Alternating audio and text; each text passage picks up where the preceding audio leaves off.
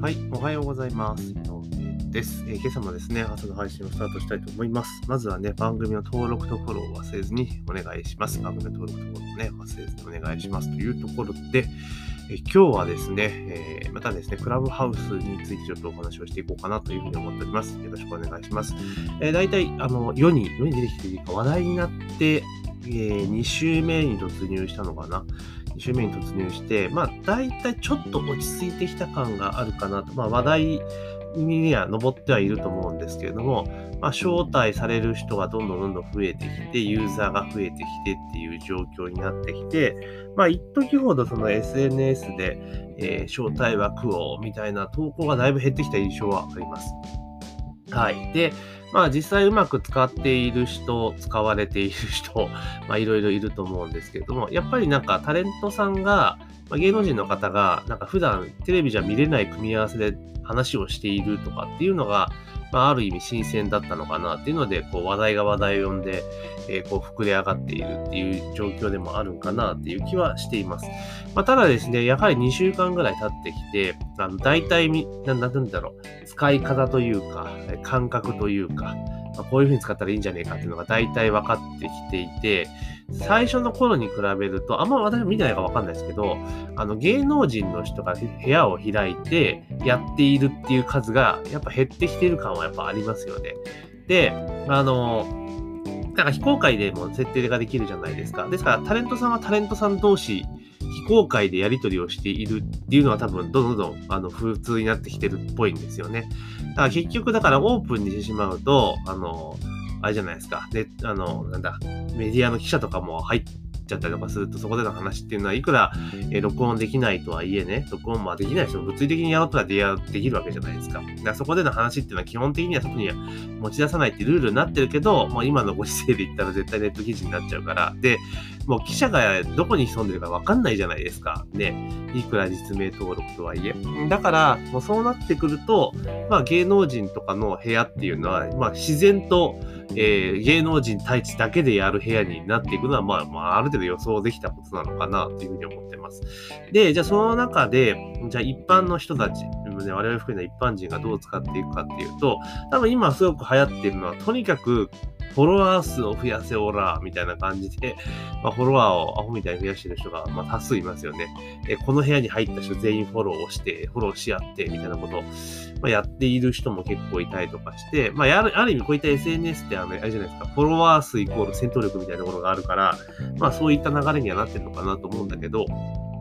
だけど、まあど、どうなんかなって個人的には思ったりします。なので、あの、結構その、クラブハウスとかって、ハマる人めちゃめちゃハマっているみたいですよね。で、まあ、タレントさんの部屋が減ってくれば、あ, あんまりこう、なんだろう、ラジオ感覚で聞く人ってのは徐々に減ってくる可能性があるので、まあ、しばらくしたらちょっと落ち着いてくるんじゃないかなっていう気はしています。まあ、ただ、あの、結構この音声で手軽に話ができるっていうのは、まあ、ある意味革命的かなっていうところはあるんですが、まあ、個人的な使い方としては、あの、自分が普段持っている、例えばコミュニティとか、まあ、コミュニティだったら別になんつうのかな、その、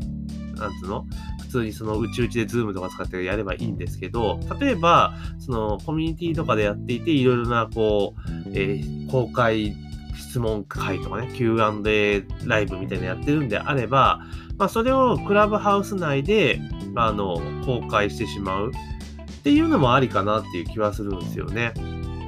あのなんていうかな、それだから新たな会員さんとかを集めるときに普段のそのなんだろう キューエーみたいなやつが、えー、どんな感じで行われているのかっていうのを、まあ、ライブでやっていく。だからクラブハウスを使ってライブでやっていくっていうところですよね。で、まあもちろんそれで物理的に取れるっていうのはあるかもしれないですけど、基本的になんつうんだろう、そのでスマートフォンだけのアプリなので、まあ、ある程度セキュリティみたいなところってのは、まあまあ他のにパソコン使えるものに比べれば、まあ、いいんじゃないかなと思うので、まあ、そこで、まあ、そういうなんか、なんだろう、体験会みたいなじゃないけれども、実際に聞いてもらうみたいな。で、それで、あの、や、なんとかな、それで中身を知ってもらった上で、まあ、説明会とかそういったところに誘導するっていうパターンが、まあいいんじゃないかなと。あとはその、会員さんとの気軽にコミュニケーションを取っていくっていうところで、だから基本的にはもうあれですよね。だからプライベートのルームあの一般の人とか好き勝手入れないでプライベートルームを組んで、やっていくっていうのは多分主流になっていくんじゃないかなというふうに思います。で、ごく稀にオープンでやるみたいな、うん、感じだと思いますよね。だからあとはこれってなんかもう音声だけのあれなので、まあリスクも当然あるって結構ね出てますし、まあ詐欺とかね、そういうなんか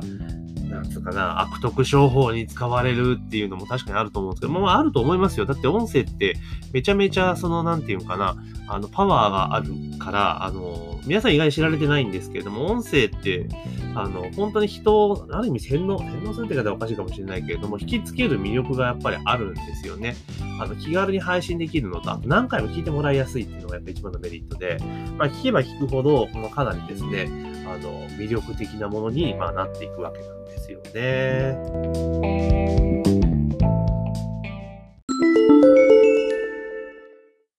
はい、ここでお知らせです。えー、私の上ですね、ストアカという、まあ、オンライン講座のプラットフォームでですね、今話題の音声配信について民メディア勉強会という講義をやっております。えー、この講座にご参加いただきますと、えー、この音声配信、ポッドキャストのですね、アカウント開設から、えー、実際の配信まで、実際のワークを通じてですね、その講座内で自分のポッドキャスト番組が持てるようになります。毎週ですね、講座開催しておりますので、ぜひ自分も音声配信、ポッドキャストをやりたいなっていうふうに思われる方は、ぜひね、概要欄にリンクを貼っておりますので、まあ、そちらの方からね、講座のご案内ページをご確認いただければというふうに思っております。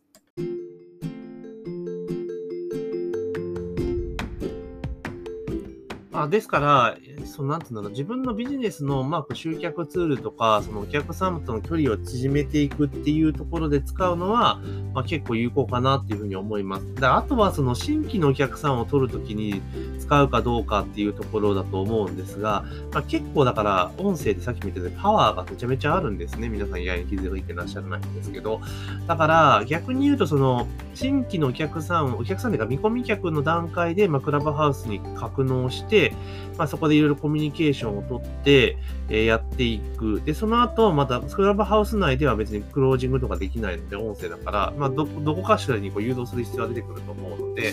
まあ、それで誘導はしていくんで、で、そこでまたサービスの、まあ、セールスみたいな感じのことを、まあ、していく流れになると思うんですけど、ただ、もちろんその見込み客からそのお客さんに転換するっていうことではかなり有効なツールだとは思いますが、逆に言うとその音声のパワーが強すぎるから、その下手になんか変な人、変な人って言い方ちょっと語弊ありかもしれないですけど、本来買うべきじゃない人も、参加すべきじゃない人も参加しちゃうリスクって結構でかいと思うんですよね。うん。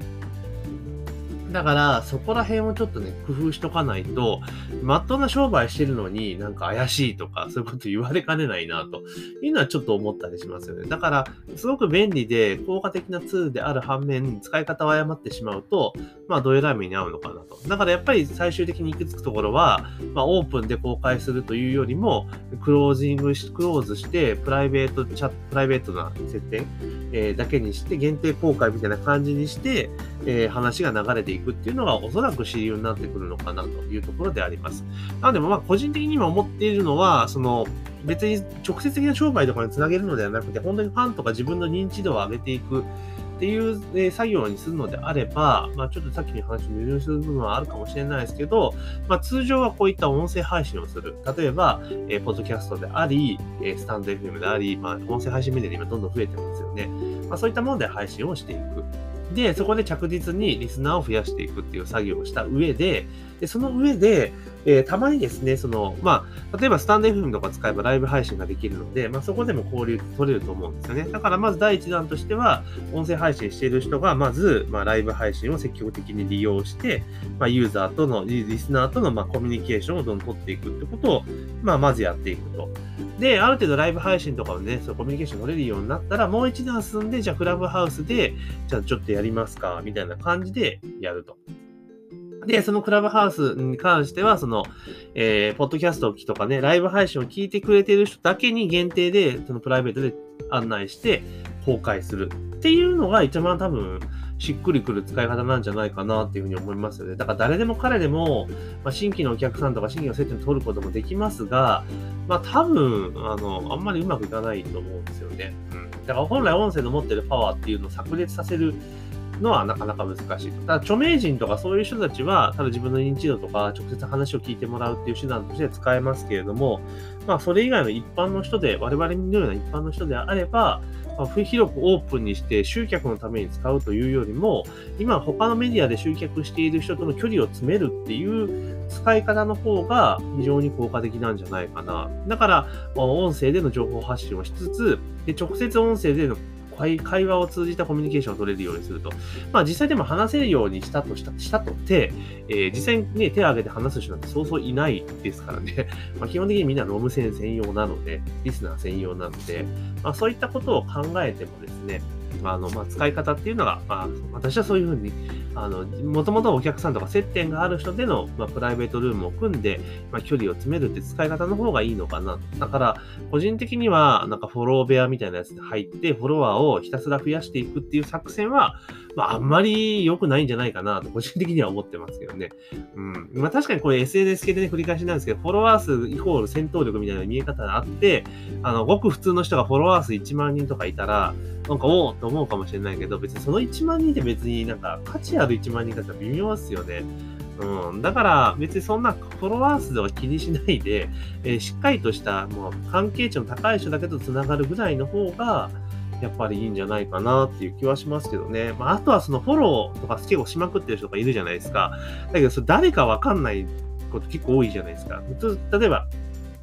あのまだ始めたばっかりだからプロフィールとか何も書いてないから、あ、これ誰みたいないうのが結構あるんですよね。だからプロフィールは書いといた方がいいですよね。フォローいっぱいする人はね、しといた方がいいかなというふうに思います。なので私知っている人であれば基本的にフォローされたフォローを返してますけれども、誰かわかんないときはちょっと一旦保留してますね。あのプロフィール欄ガラガラの場合は。うん、で、見て、あ、あ、この人なんだっていうのがわかればフォローは返しますけど、基本的には知っている人だけに今はしています。だからフォロワーも全然増えてないし、みたいな。フォローもそんなに。フォローはどちらかというとタレントさんとか著名人が多いかなって、一般の人はあんまフォローしてないっていうのが、まあ、正直なところです。というところで、えー、今日はですね、えー、今はクラブハウスがちょっとね、落ち着いてきたぞというところがありますので、えー、今後ね、こんな使い方がいいんじゃないかと、私的な、井上的なクラブハウスの活用法をちょっと考えてみたので、えー、それを共有させていただきました。えー、ぜひね、番組の登録とフォローをね、忘れずにお願いします。番組の登録とフォローを忘れずにお願いします。というところで、えー、本日の朝の配信は以上とさせていただきます。今日も一日頑張っていきましょう。